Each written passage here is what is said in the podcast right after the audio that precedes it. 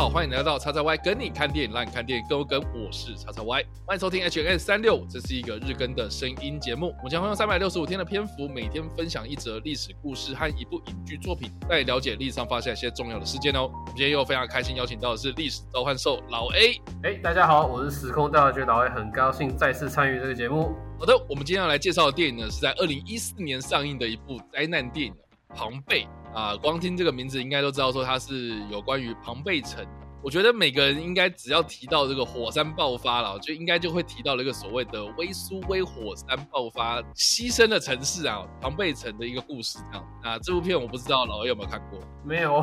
这个片当初看上映的时候，听到导演是《恶灵古堡》导演，我就觉得好可以跳过，谢谢。哦，是这样，所以所以你后来也没看这样子。对啊，就是后面就是有有、嗯、看到电影台有播，然后就觉得就是暗暗就暗暗的，然后跑来跑去的，就不知道在干嘛这样。好吧，反正诚如这个老 A 讲，就是说这部片的导演是这个《恶灵古堡》系列的导演啊，保罗 W.S. 安德森啊。除了《恶灵古堡》之外啊，他也搞砸了一个《废物猎人》这样。没有魔物猎人，哇！但但我必须说啊，这部片在当年哦上映的时候呢，哎，他的卡斯真的很豪华了，包括这个演出《冰与火之歌：权力游戏》的这个 Jon Snow 的基特哈林顿，然后还有我个人呐，我个人自己也蛮喜欢的一个呃女演员啊，就是有演出《沙克同盟》的那个女主角啊，艾米丽布朗宁。但是听说她的演技好像一直被诟病非常非常的差这样。然后 还有这个骇客任务啊，骇客任务系列里面那个演 Trinity 的那位女明星嘛，哦，凯莉安摩斯，对，在这部片里面也有演出，哎，所以你知道说这部片它的卡斯啊，其实打广告的话应该可以打很大。而这样说呢，这部片它是用这个阿凡达的 3D 技术特效然后来做的。哦，所以其实，在场面上啊，去呈现那个威斯威火山爆发，哦，或是三 D 效果上面来说的话，确实那个娱乐性啊是很强的哈。只是说了哦，这部片的 这部片的故事啊，哈，它的这个故事主要还是在描写说，这个基特哈林顿他所饰演的是一个角斗士，然后这个角斗士啊，跟这个艾米布朗宁所饰演的这个呃。这个这个这个女生的地位了哦，其实是相差很大的啊。结果呢，这个女生呢，她后来呢哦，被当地的一个官员给这个掳走了，就是做我的女人啊这样子。所以呢，她就是在这个火山爆发之际哦，要想办法呢，把她的这个爱人呢救出来这样。所以基本上它是一个以爱情故事作为主轴的灾难性电影这样子。那果然，庞贝火山只是一个那个所以火山只是一个背景，对，就是那个时代背景，但。不管怎么样啦，就电影上映之后呢，确实口碑跟评价呢都非常非常的灾难这样。总之呢，这部片它耗资了八千万美金去制作啊，但是它最后获得的票房只有一亿多，所以啊，其实其实其实啊，就是一般我们来说，就是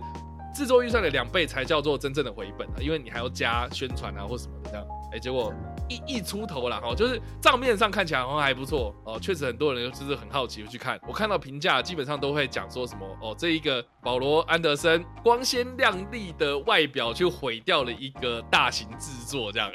就是就很多人都说什么啊，场面很浩大啦哦，但是就那样，就是整部片混杂着浓烟、火山灰以及烈焰啊，但是完全没有高潮，好可怕哦！就是明明这个应该很吸引人的主题，你知道吗？总之就是它的评价都非常非常差，然后烂番茄啦，IMDB 那个评分真的是惨不忍睹。我不知道为什么台湾人呐，哈，就是这么的喜欢《恶灵古堡》系列，而且票房其实都不错。我在猜啦，我在猜啦，这部片，对，我也很想问为什么，但是我在猜啦，或许保罗安德森应该还蛮对台湾人的胃口的。因为就是就就就《恶灵古堡》系列来看的话，应该还算不错。然后这部片在台湾的票房其实好像也 OK，而且在中国大陆那边的市场呢，哦，在当年然后好像是年度票房第三名哦。所以其实这个灾难电影，我觉得好像台湾人都还蛮能够接受的哦，不管剧情再多烂哦，还有这个好像还蛮多人会想看。好有趣的生态哦。对，很有趣的生态。然后，呃，我自己个人的哈，就我自己个人来看的话，就是我当年也有去电影院看，然后我真的是坐立不安，你知道吗？然后演技就，就是当中的那个故事剧情就很拔辣这样子，然后就觉得天哪，你你到底是想要拍一个灾难电影，还是你想要拍神鬼战士那种感觉啊？因为他花了很多的场面在角斗士这边身上，然后基特哈林顿的那个角色的设定又很瞎，凯尔特人，但是他被卖到罗马帝国里面去当角斗士，然后结果就好巧不巧就来到了庞贝这个样，我就觉得怎么可能？可是太巧了呢！英国凯尔特人，然后结果被卖到这个意大利这个地方，你觉得有可能吗？所以我觉得，就就就角色的设定上面来讲，就很没有办法说服我。然后假如说。就是剧情就很拔辣嘛，你看，就是一个富家女，然后跟一个霸道总裁的故事这样的感觉，所以就让人有一点点不是这么的喜欢呐、然后电影在呈现那个场面上面确实是很震撼的、啊，可是我觉得他最后面那个电影的结局是有点戛然而止，好像看不够，而且已经要爆发了。我要看到的是一堆人被埋住啊，然后结果你竟然就是爆炸之后，然后看到这两个男女啊，哈，这一对男女就这样子。骑马的要躲过这样子，然后但就就好像、啊，所以所以不是不是没有没有被埋下去这样子啊，大家大家知道我在讲什么，应该就够了这样，反正就，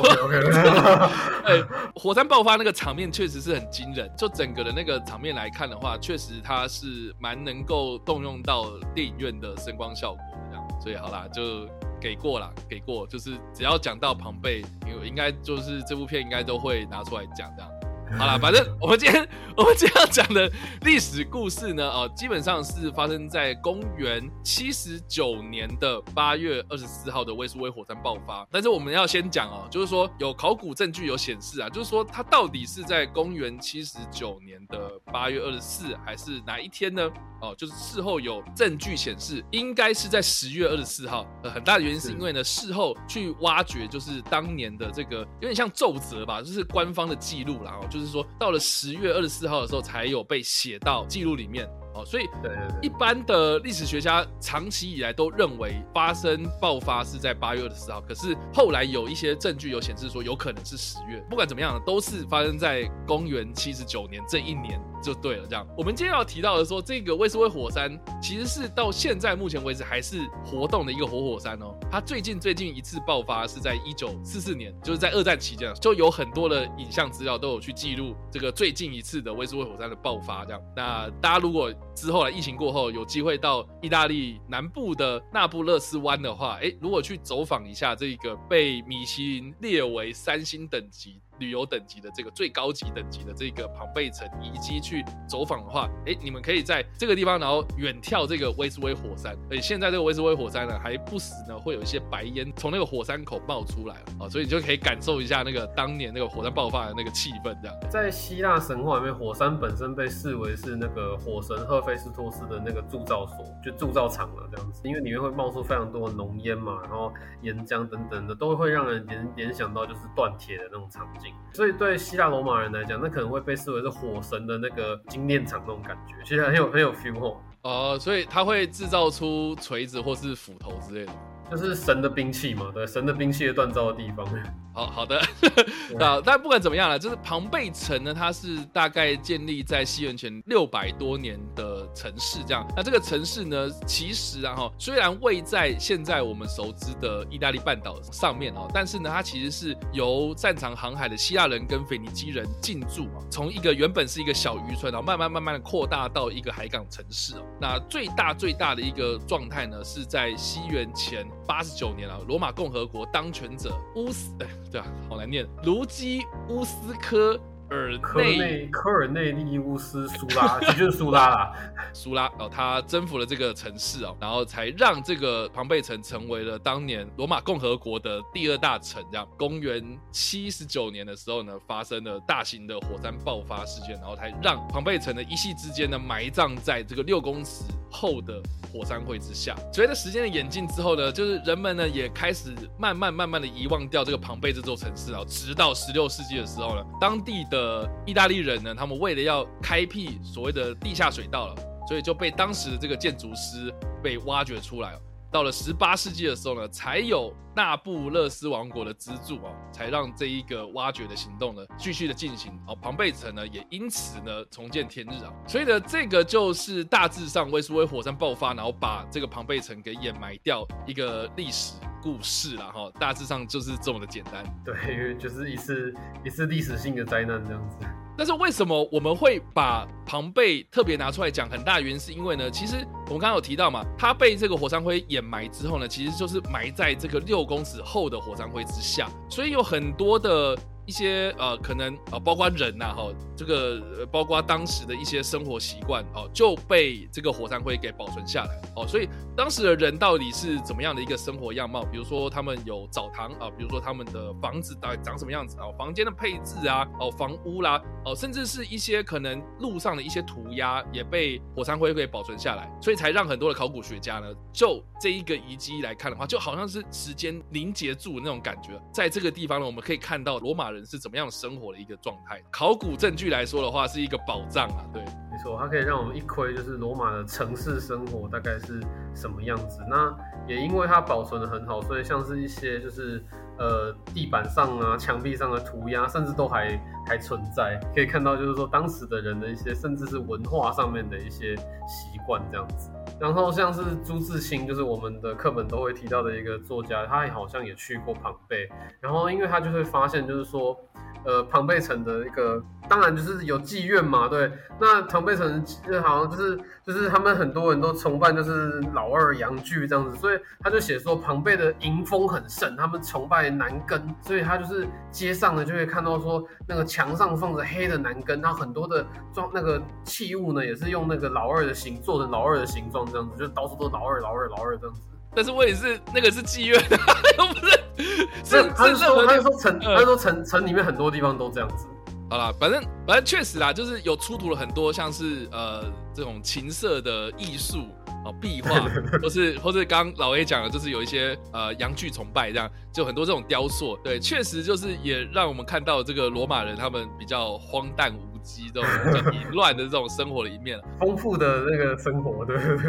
对 对，但是其实也有。呈现另外一些，比如说城市的繁华的一面啊，哦，比如说呃，它里面有一些可能呃这种商业行为的房子哦，刚刚有提到什么什么澡堂嘛啊，甚至还有一些商店呐，哦，商店里面的，我记得就是我有看过一些纪录片呢，哈就是他们也有这个保存下来当时人们他们吃的面包的样子。哦，因为火山灰嘛，碳化了，对，碳化的面包，然后也被完整的保存下来。其实就是你可以看到一些图片啊，你去搜寻一些照片，其实你会看到那个不管是人的遗体啦，或是动物的遗体啦，或是这个在城市里面的一些壁画、马赛克画作啊，甚至是一些建筑等等啊，这些地方其实就完完整整的保存下来，就让我们后世对当年的一些呃生活样貌有一些认识，这样子。那刚呃，我我还是要延续刚刚的开车的话题。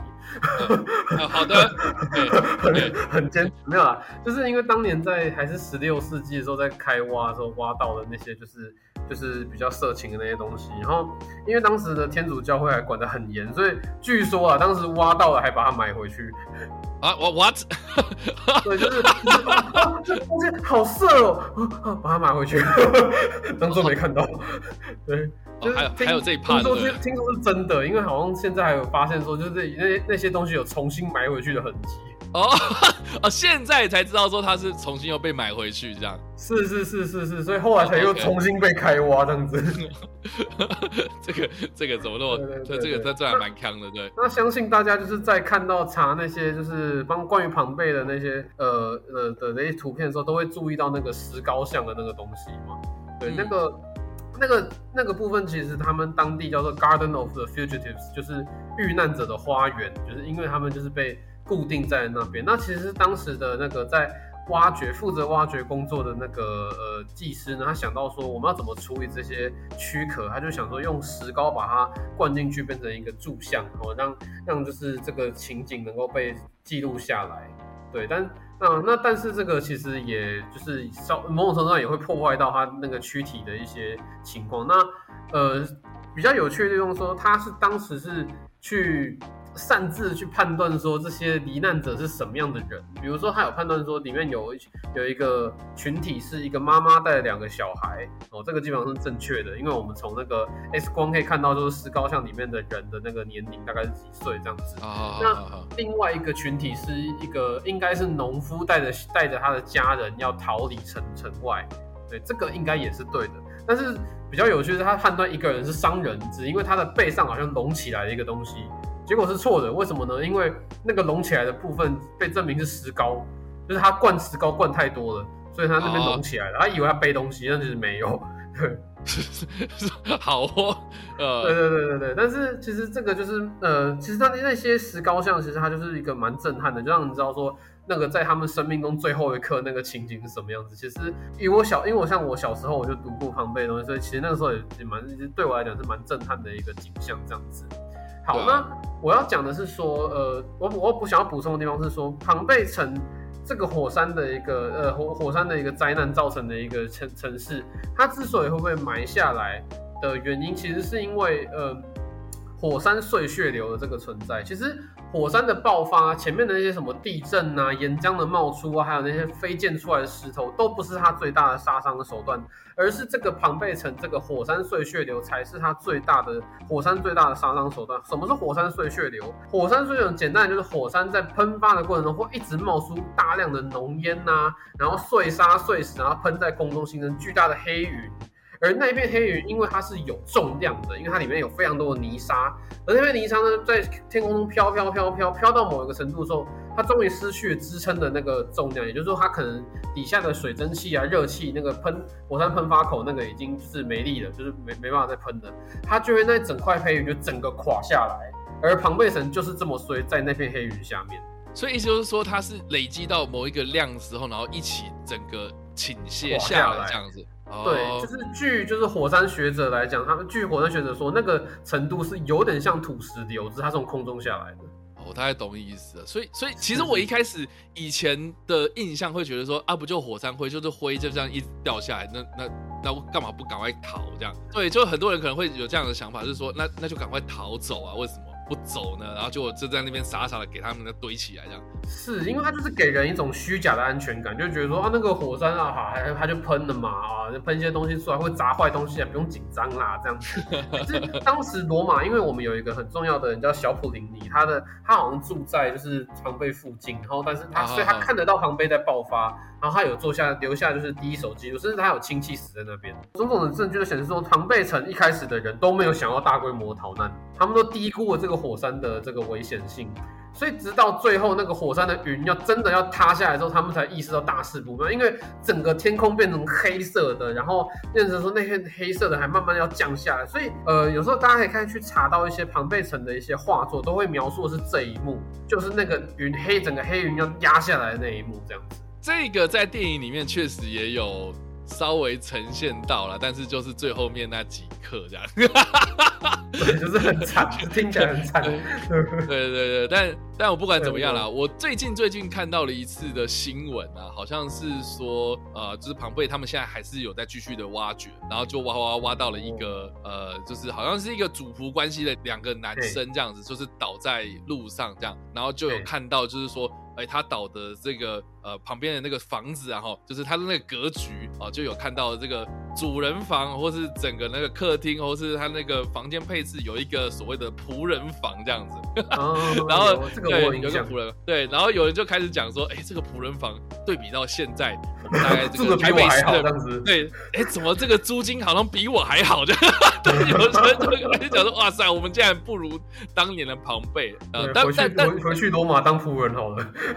对对对，但但但不管怎么样，就是后来也有一些历史学家有在讲，就是说这个房间看起来很大，没错，但是他不是一个人住啊，他可能就是、oh. 对里面塞了很多人，所以我们不要以为就是说好像一个小套房里面然后只住了一个人，没有没有，他人家是胶囊旅馆。哎，对，没错，就是这样子。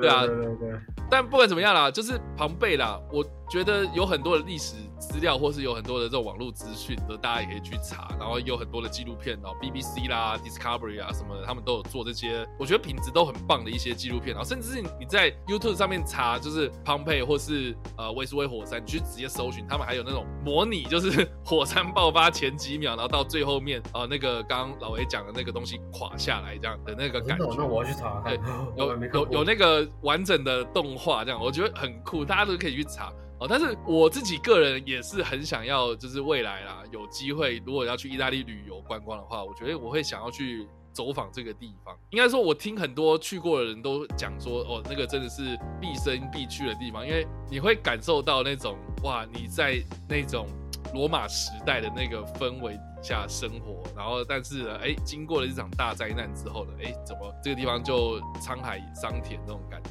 这样？对，哎，我觉得哎，这个确实是大家如果有机会可以去走访看看的地方。好了，那以上呢就是我们今天所介绍的历史故事啊，威斯威火山爆发，以及我们所介绍的电影，不一定推荐啊，介绍的电影，